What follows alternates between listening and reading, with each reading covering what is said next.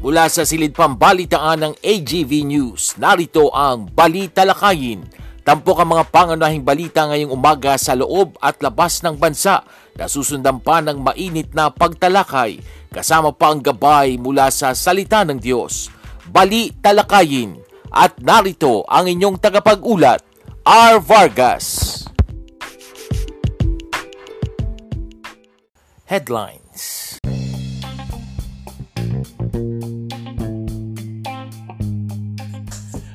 Sa ulo ng mga tampok na balita, Pangulong Marcos nagpakita ng tapang sa gitna ng agresibong hakbang ng China sa West Philippine Sea.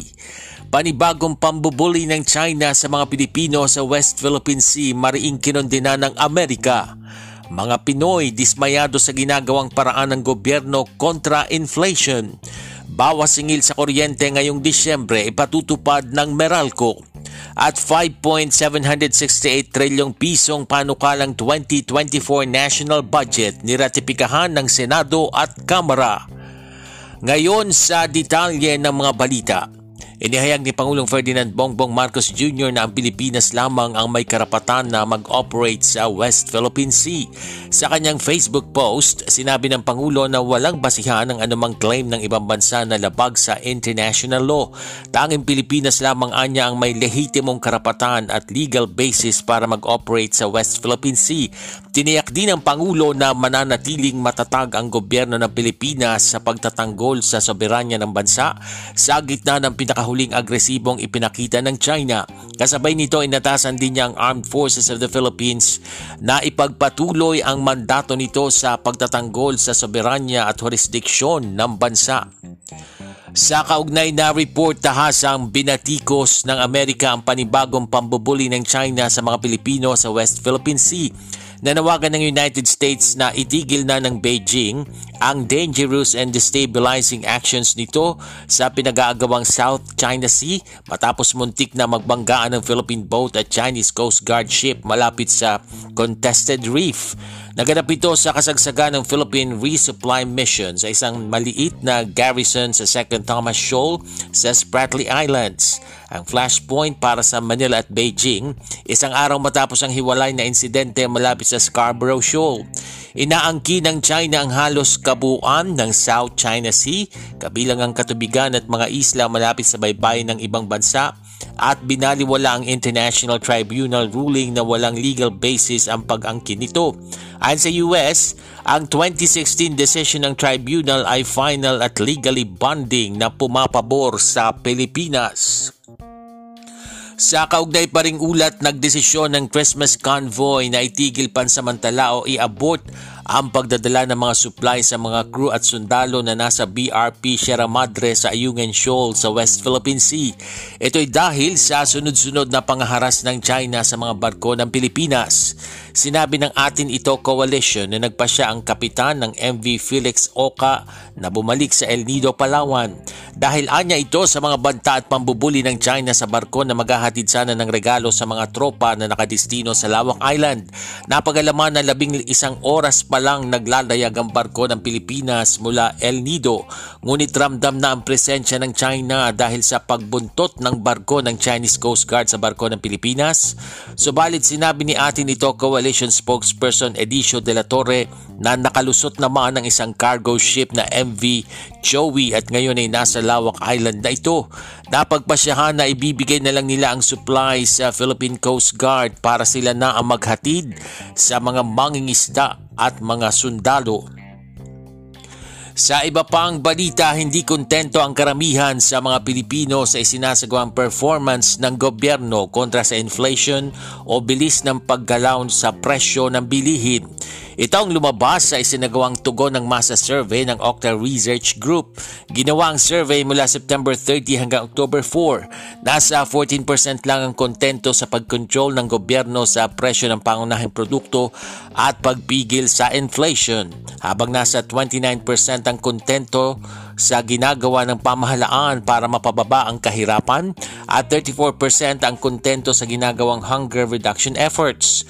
Kaya naman lumalabas sa survey na karamihan ng mga Pinoy ay hindi kontento o dismayado sa performance ng pamahalaan laban sa inflation. Ang third quarter 2023 tugon ng masa survey ay sinagawa sa pamagitan ng face-to-face interviews sa 1,200 adult respondents nationwide. Sa iba pang pangyayari, may bawas singil sa kuryente ang Manila Electric Company o Meralco ngayong Disyembre. Mababawasan ng 159 pesos ang bill ng Manila Electric Company ngayong Disyembre para sa mga tahanang ang konsumo ay 200 kilowatt hours. Ayon sa Meralco, bumaba kasi ng 79.61 centimos per kilowatt hour ang singilin sa kuryente sa 11.2584 kilowatt hour mula sa 12 pesos 0.0546 per kilowatt hour noong Nobyembre. Dagdag ng Meralco, bawing-bawi na rito ang itinaas sa kuryente noong Nobyembre at Oktubre. Sinabi ni Meralco spokesperson Joe Zaldariaga na ang bawas singil ay bunsod ng pagbaba ng kanilang generation charges. Dalawang araw na tigil pasada ang isa sa gawa ng transport group na pinagkaisang samahan ng mga chuper at operator o piston. Ito ay upang magprotesta kontra Public Utility Vehicle Modernization Program o PUVMP. Ang transport strike ay gagawin sa darating na Webes at Biyernes. Lalahok din sa jeepney strike ang mga kaalyado nilang grupo sa Central Luzon at Southern Tagalog. Ayon kay Piston National President Modi Floranda, posibleng ma-extend ang kanilang dalawang araw na tigil pasada depende sa magiging tugon ng gobyerno. Sa iba pang tampok na balita, niratipikahan na ng Senado at Kamara ang Bicameral Conference Committee report na panukalang 5.768 trillion pesos 2024 national budget. Si Senate Minority Leader Coco Pimentel ang tanging tumutol sa ratification ng nasabing panukalang 2024 budget. Habang sa Kamara, maliban kina ACT Teachers Party List Franz Castro at Gabriela Party List Representative Arlene Brosas, pinaboran ng mayorya ng mga kongresista ang panukala. Sinabi ni Senate Committee on Finance Chairman Sani Angara sa pagharap ng budget sa plenaryo na 9.5 bilyong piso ang nakapaloob dito sa Confidential at Intelligence Fund o CIF. Nauna nang sinabi ni Angara sa BICAM meeting na walang CIF ang Department of Education at Office of the Vice President. Sa ibayong dagat, mismong si Palestinian President Mahmoud Abbas ang nanawagan na matuldukan na ang nagpapatuloy na sigalot ngayon sa pagitan ng Israeli Defense Forces at militanteng grupong Hamas. Sa gitna na rin ito ng mas umiigting pang sagupaan sa pagitan ng magkapilang panig, bagay na talagang nakakaalarma na ayon sa Pangulo ng Palestine. Anya mas tumitindi pa kasi ang mga umano'y ginagawang pag-atake ng Israeli Defense Forces na nagdudulot ng paglala ng karahasan sa mga lugar na nasasakupan ng Palestine. Kaya naman sinabi na rin ni Abbas na napapanahon na para magsagawa ng International Peace Conference para sa pangmatagalang solusyon sa suliraning kinakaharap ng dalawang panig.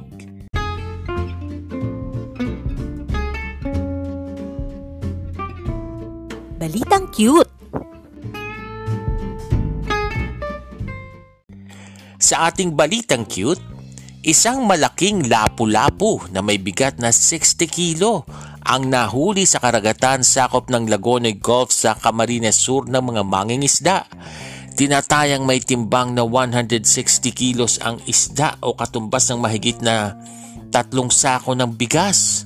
Hinatak nila ang isda papunta sa baybayin ng barangay Kabkab sa bayan ng San Andres, Catanduanes. Ayon sa mga mangingisda, hindi pa nila nakita ang ganitong kalaking isda sa kanilang lugar. Ang lapu-lapu ay isang uri ng isdang karaniwang nabibili sa palengke. At dahil malaki ang isdang lapu-lapu ang kanilang nahuli, siguradong busog na busog ang marami dahil pagsasaluhan ito bilang ulam sa hapag. At yan ang mga tampok na balita sa umagang ito. Ako po si R. Vargas. Samantala wag po kayong bibitiw dahil magbabalik pa ang balita lakayin makalipas ang ilang paalala. Nakakita na ba kayo ng Belen? Dito sa Pilipinas, isa sa mahalagang simbolo ng Kapaskuhan ay ang Belen. Pero ano nga ba ang Belen? Ang Belen ay isang eksena na nagpapakita ng kapanganakan ng Panginoong Hesus katabi si Jose at si Maria sa isang sabsaban. Sa ngayon ay madalang nang makakita ng mga dekorasyong Belen sa mga kabahayan at ilang mga gusali, subalit mayroon pa rin namang gumagawa nito. Madalas kasi na mga Christmas tree na ang nakikitang mga dekorasyon. Ayon sa kasaysayan, si Saint Francis of Assisi ang nagpakilala ng three-dimensional na Belen. Si Assisi ang siyang unang gumawa ng sabsaban na gawa sa dayami para magsilbing altar. Noong taong 1223 ay humingi ng tulong si Assisi sa kaibigan niya na si Giovanni Velita para gumawa ng Belen sa isang kuweba malapit sa Greece para sa isang aktibidad na pamasko. At mula noon, unti-unti nang lumaganap ang tradisyon ng paggawa ng Belen sa maraming mga bansa na nagdiriwang ng Kapaskuhan.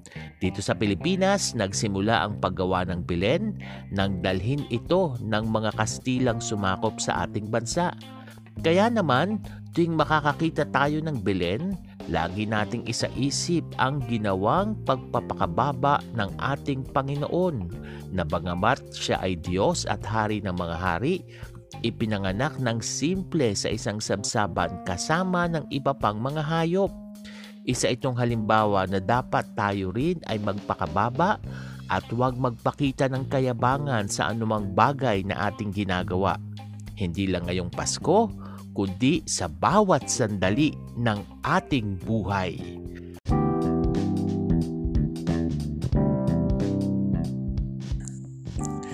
Good morning! Isang maganda at mapagpalang araw sa inyo ng Martes. Ngayon nga po ay uh, Tuesday, December 12, 2023, 13 days to go. Bago po sumapit ang araw ng Pasko mga kaibigan, excited na po ba kayo? Ako po ang inyong lingkod R. Vargas. Welcome po sa ating podcast na pinamagatang Balita Lakayin. Napapakinggan sa pamagitan ng Anchor.fm. Napapakinggan din tayo sa pamagitan din ng Spotify. Kumusta po kayo mga kaibigan? Ako eh sana maayos ang inyong uh, kondisyon at kalagayan. Bagamat flu season po ngayon at uh, marami ang may sakit, paiba-iba kasi yung panahon, iinit, lalamig, biglang uulan. So ingat po sa ating mga kalusugan mga kaibigan ha. At uh, ingat-ingat din po sa mga makakasalumuha natin dahil ngayon, nako, Naglipa na ang mga manduruko at marami po ngayon ang nagkakalat-kalat na mga mga nagbabalak ng masama ano dahil akala nila ay marami eh nakatanggap na ng kanilang mga 13th month pay. So marami po ngayon ang magsasamantala. So ingat po, ingat sa inyong mga pinaghirapan, ingat din sa inyong pisikal na kalagayan. Paalala yan ng ating podcast na Balita Lakayin. Samantala shout out, shout out po muna tayo sa mga nakikinig sa ating programa sa umagang ito. Shout out muna unang-una sa aking misis na si Dine Vargas. Happy listening sa iyo at uh, nawa ay uh, ma-enjoy mo ang iyong mga ginagawa sa buong araw na ito. Ganon din po sa iba pa nating mga tagapakinig. Si the Sister Liway at Sister April na nakikinig din sa ating uh, program na at pati yun iba pa nating mga kasamahan sa Victory Heights Alliance Church kasi kasamahan namin sa Victory Heights Alliance Church itong sina Sister April at Sister Liway na mag-ina at doon nga po sa mga taga Victory Heights Alliance Church, nako eh busy-busy na sa preparation para sa Christmas Fellowship sa darating na Sunday, December 17. Kumusta po ba ang inyong mga preparations sa inyong mga gagawing presentation at performance?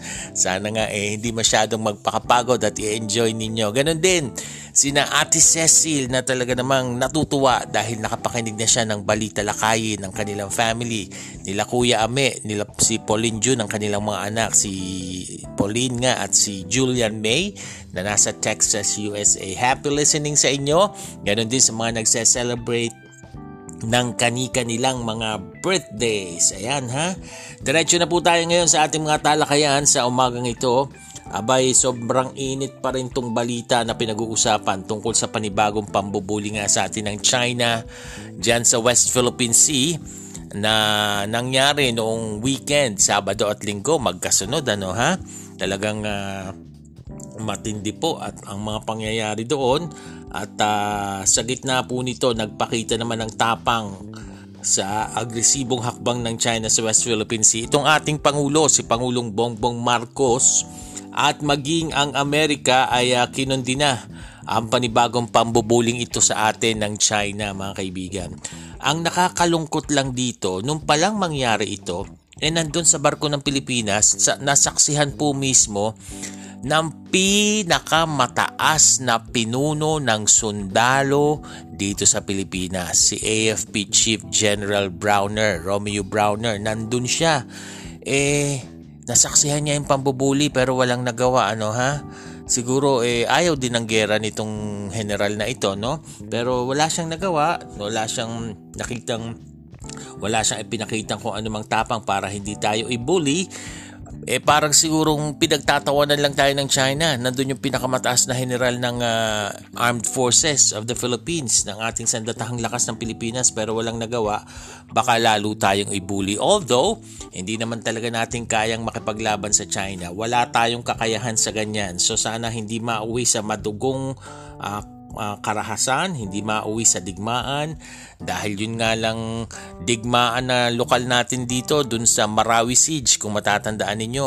Eh, ilang buwan ang inabot doon. Lokal lang yun ha, sa isang lugar lang sa, sa Mindanao, sa Marawi lang at hindi naman mga taga-ibang bansa ang kalaban natin. Pero parang hirap na hirap yung pinagsamang puwersa ng AFP at PNP para mas masugpo yung digmaang lokal na yon. Pero how much more sa isang superpower at napakalaking bansa na katulad ng China, eh hindi po tayo uubra dyan. Kaya sana ma-resolve itong mga bagay na ito Huwag magkaroon ng gera dahil kawawa po ang marami. Nakikita nyo yung mga pangyayari ngayon sa pagitan ng uh, Ukraine at Russia, yun sa Israeli forces at sa Palestine, yung gera nila ng Hamas. Abay, nako, matindi at maraming naapektuhan. Kaya wag sana mangyari sa atin yon. Ipanalangin po natin pare-pareho na na bagamat hindi tayo magpapabuli, e ipanalangin din natin na matanggap na ng China na tayo ang tunay na may-ari ng West Philippine Sea. Sa atin iginawa dyan, dun sa desisyon ng uh, uh, UN Tribunal noong 2016. Bagamat hindi ito kinikilala ng China, eh wala naman silang magagawa kapag Diyos na ang gumawa ng paraan tungkol dito. Samantala mga kaibigan ha, good news ito may bawas singil sa kuryente ang Meralco ngayon pong Desyembre.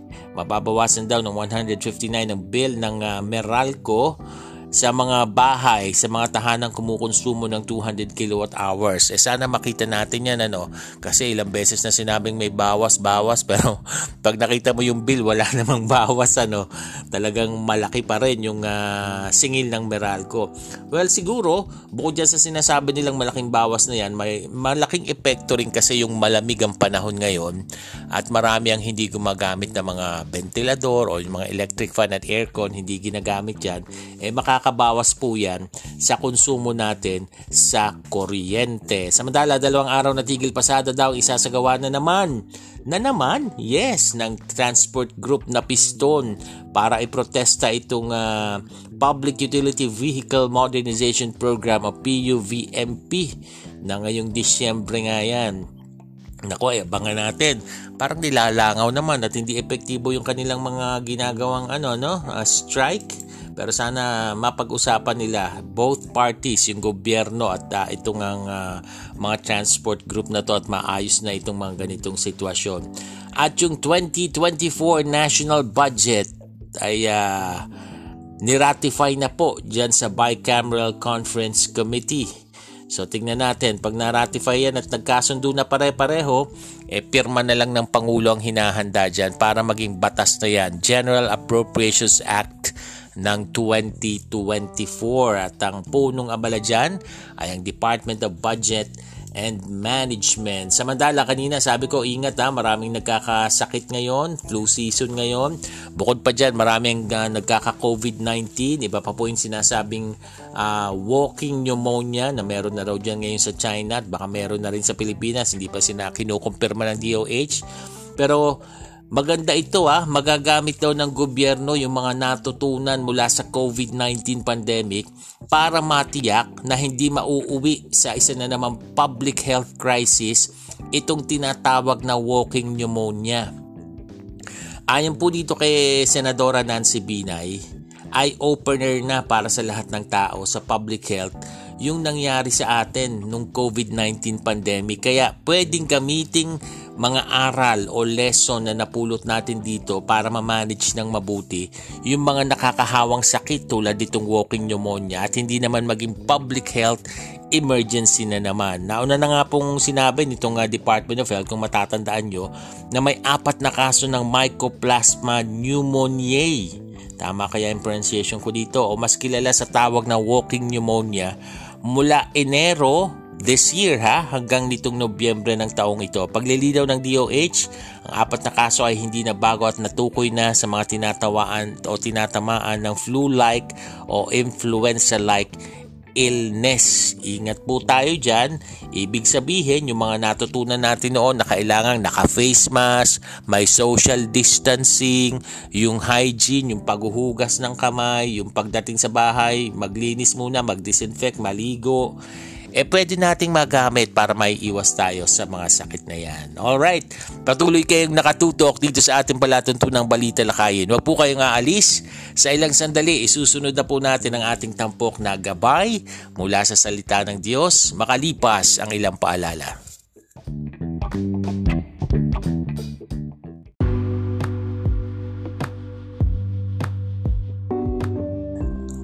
Kayo'y nakikinig sa Balita Lakayin isang podcast na sumasayang papawid sa pamagitan ng Anchor.fm at Spotify.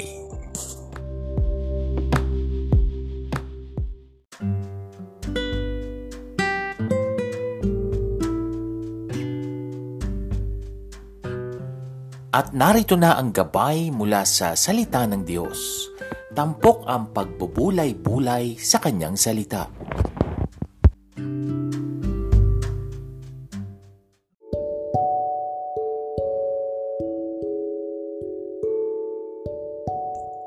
Ito pa rin po ang balita lakayin. At this point, dumako na tayo sa ating tampok na gabay mula sa salita ng Diyos.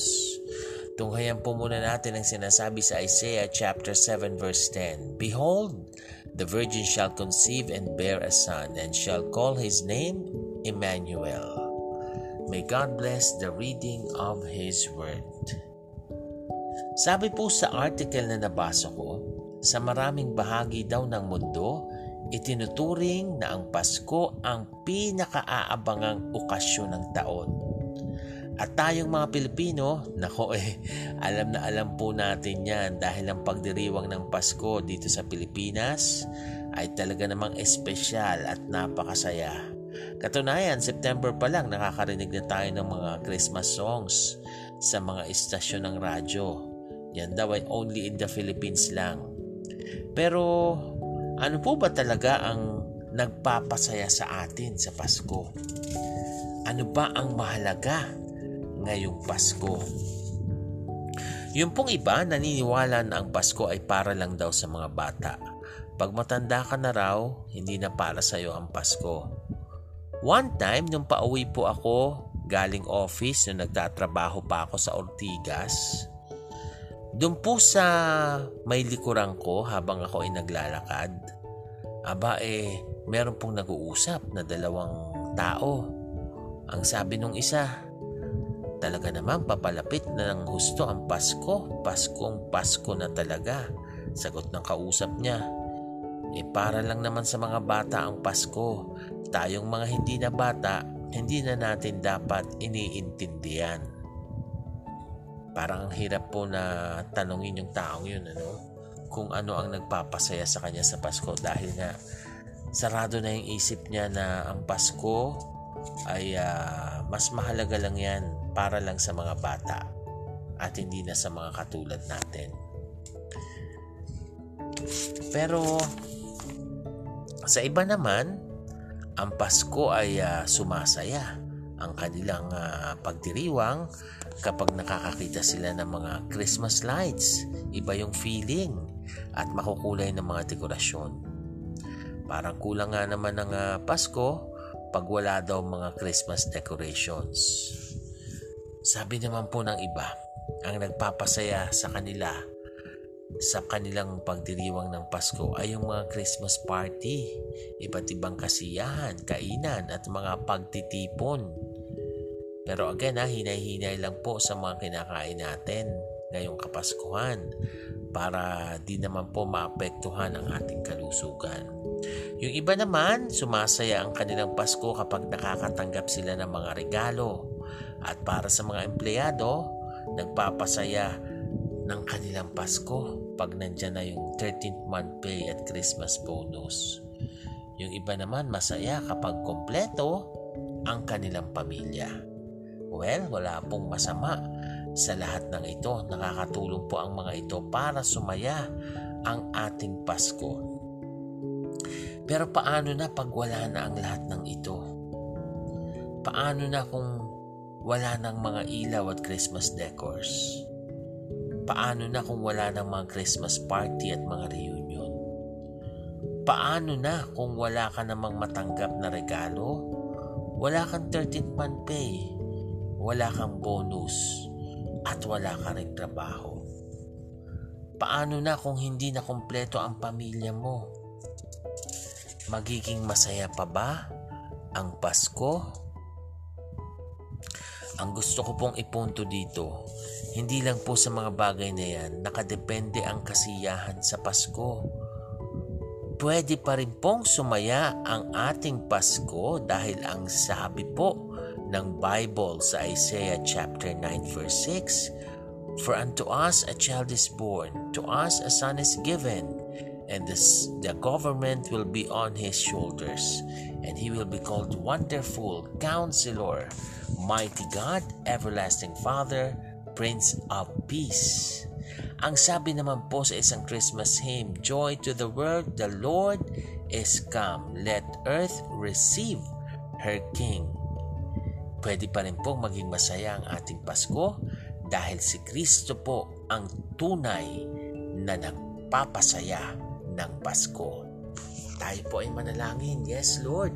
Tulungan mo nga po na kahit wala kaming matanggap na mga regalo, 13 month pay, wala nang mga dekorasyon, o kung maaaring may mga nangamatay ng mahal namin sa buhay, o tinamaan ng kalamidad, maranasan pa rin namin ang tunay na ligaya at saya ng Pasko.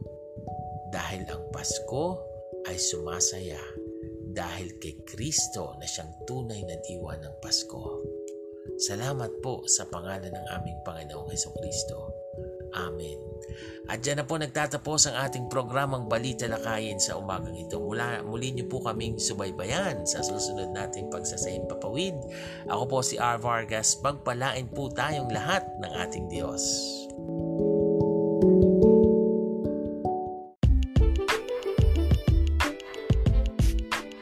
Inyong natunghayan ang Balita Lakayin. Muling subaybayan ang programang ito sa susunod na Pagsasahim Papawid.